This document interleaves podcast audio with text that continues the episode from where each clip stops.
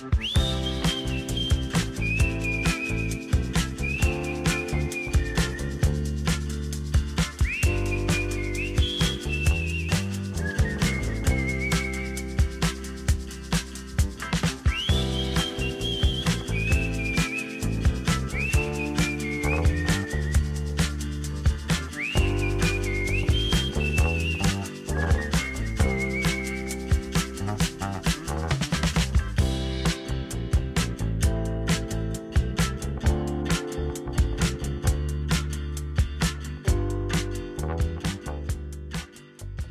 科学无聊，知道就好。这里是科学十分钟，我是主持人杰克。现在时间是八月十号的凌晨十二点三十六分。那相信刚刚大家听了一个比较轻快的音乐，比较开轻快的这个开头音乐，心情可能会比较好。不知道大家最近过得怎么样呢？那今天要来讲的这个新闻呢，其实也不算是新闻，算是我看到的一个科学的，算是一个小报告这样子的感觉吧。其实比较沉重一点啦，这样那就是跟这个高温跟这个热衰竭其实有点关系的一篇小报告。好，那在台湾的大家呢，可能都已经习惯了哈，这个夏天我们都三十六、三十七甚至三十八度，那体感到四十四十五度，其实是。常见的，基本上现在现在每一天好像都是这样子。那我刚从加拿大一个非常舒适的气候、非常舒服的温度的这样子的一个环境回来到台湾，到现在其实已经三个星期了，还没有说很习惯台湾这种一出门就会暴汗的气温了。那不止台湾了，大家如果看看到新闻，或者是开启 iPhone 啦，或者是各种天气软体。那如果有世界温度分布图的话，其实可以，大家可以看一下，整个亚洲，就是整个跟台湾几乎差不多纬度的国家，全部都是呈现深红色那种很可怕、很危险的那种红色的感觉。那其实全世界大多数人口聚集的国家呢，到目前都是呈现一个非常红的一个状态，也就是在高温到不行的一个气候底下。甚至连日本啦、英国、欧洲国家这种高纬度，纷纷会出现高温警报的这个新闻。那西班牙、匈牙利呢，更是因为就是真的非常高温，然后热死了两千个人以上。那不知道之前有没有跟大家分享过？其实去年的加拿大的暑假也不好过，有一阵子大概三四天的左右吧，有一阵子热浪来袭。那我那时候进到车子里面的温度计出现了四十五度，其实相当于有那种游泳池旁边的那种烤箱的温度了。当时所有电器啦、大卖场啦、电器行啦，能吹出风或是冷空气的东西或者机器都没了，像电扇啦、冷气啦、水冷气啦，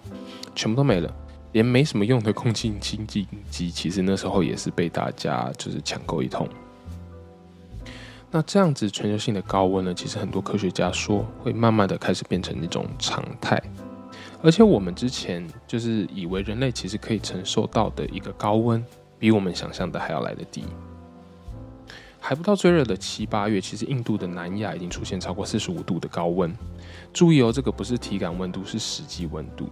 那以台湾的经验判断，可能印度已经出现达到五十二啦、五十三左右的这个体感温度。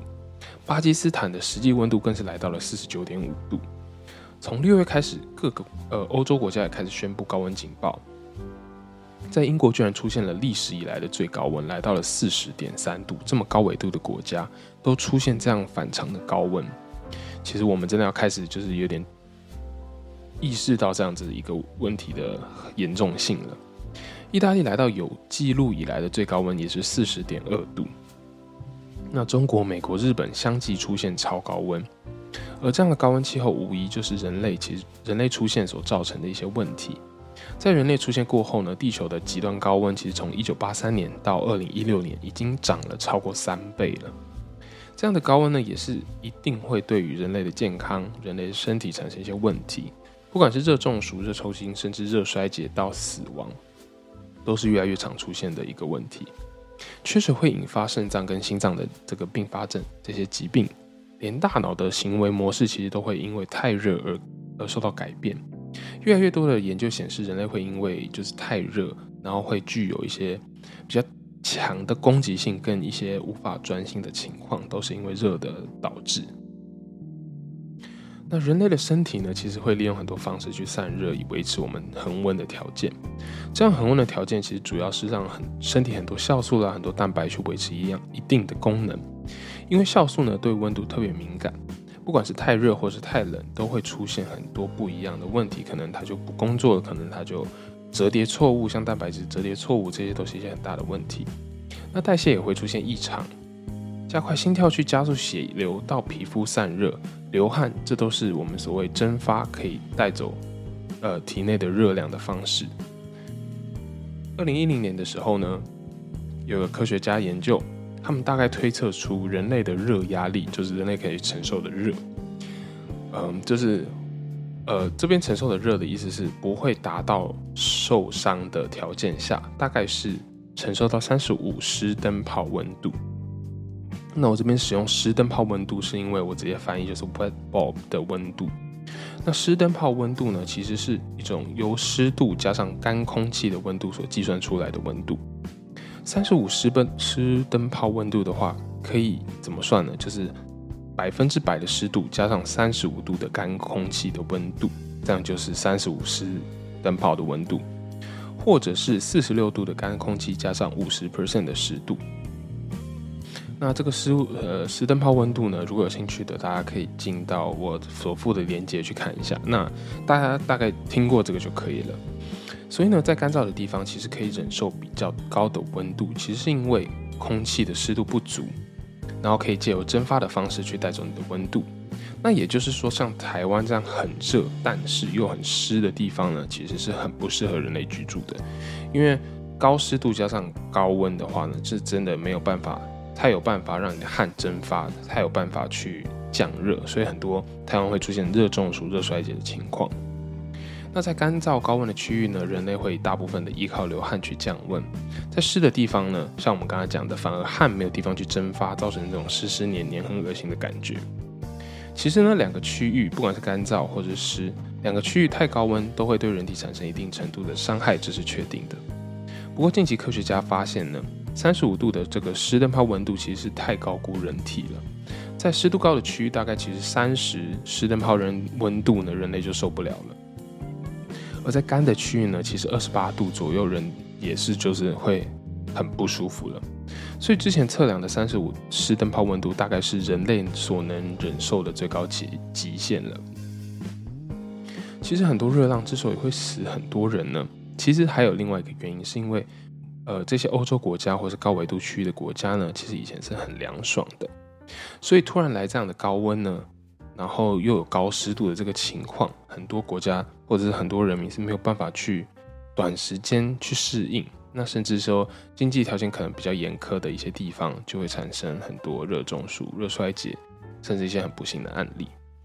在一九六零年左右呢，这样的高温日，其实在一年中大概最多只有二十天。可是到了现在，二零一零年、二零二零年，大概有三倍之长，来到了七十到八十天。所以大家如何去避免在如此高温的时候工作或者是出门，也变成说我们政府需要制定政策的一些重点，以避免人民在高温产生的这个热衰竭或者热中暑或者是脱水导致不幸的情况，还有这些健康的危害，其实我们台湾也是需要特别注意的。尤其是我现在回来之后，真的感受到每天非常非常的热，只要一出门就是全身湿，非常流非常多的汗，而且又湿湿又黏黏的，因为湿度又高。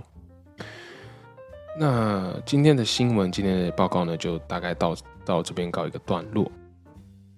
那最近呢，其实我买了一本书，叫做《如何避免下一场大流行病》。那可能有追书的这些呃一些听众呢，可能有听过，就是这是比尔盖茨出的最新的书。那它里面有讲到很多他想到的一些解决的方式，或者是他觉得应该要请专家建立什么样的模型。我觉得，呃，我现在看了一部分，然后我觉得里面有蛮多蛮有趣的观点，可以跟大家做一个讨论，做一个介绍。所以我们就下一集再聊喽。那今天节目就到这。喜欢科学十分钟的听众，不要害羞去 IG 或是 Apple Podcast 留下你的五星跟评论。你想提供什么有趣的科学主题来当我的节目素材，或者是对什么很有兴趣的科学议题，都可以私信跟我说。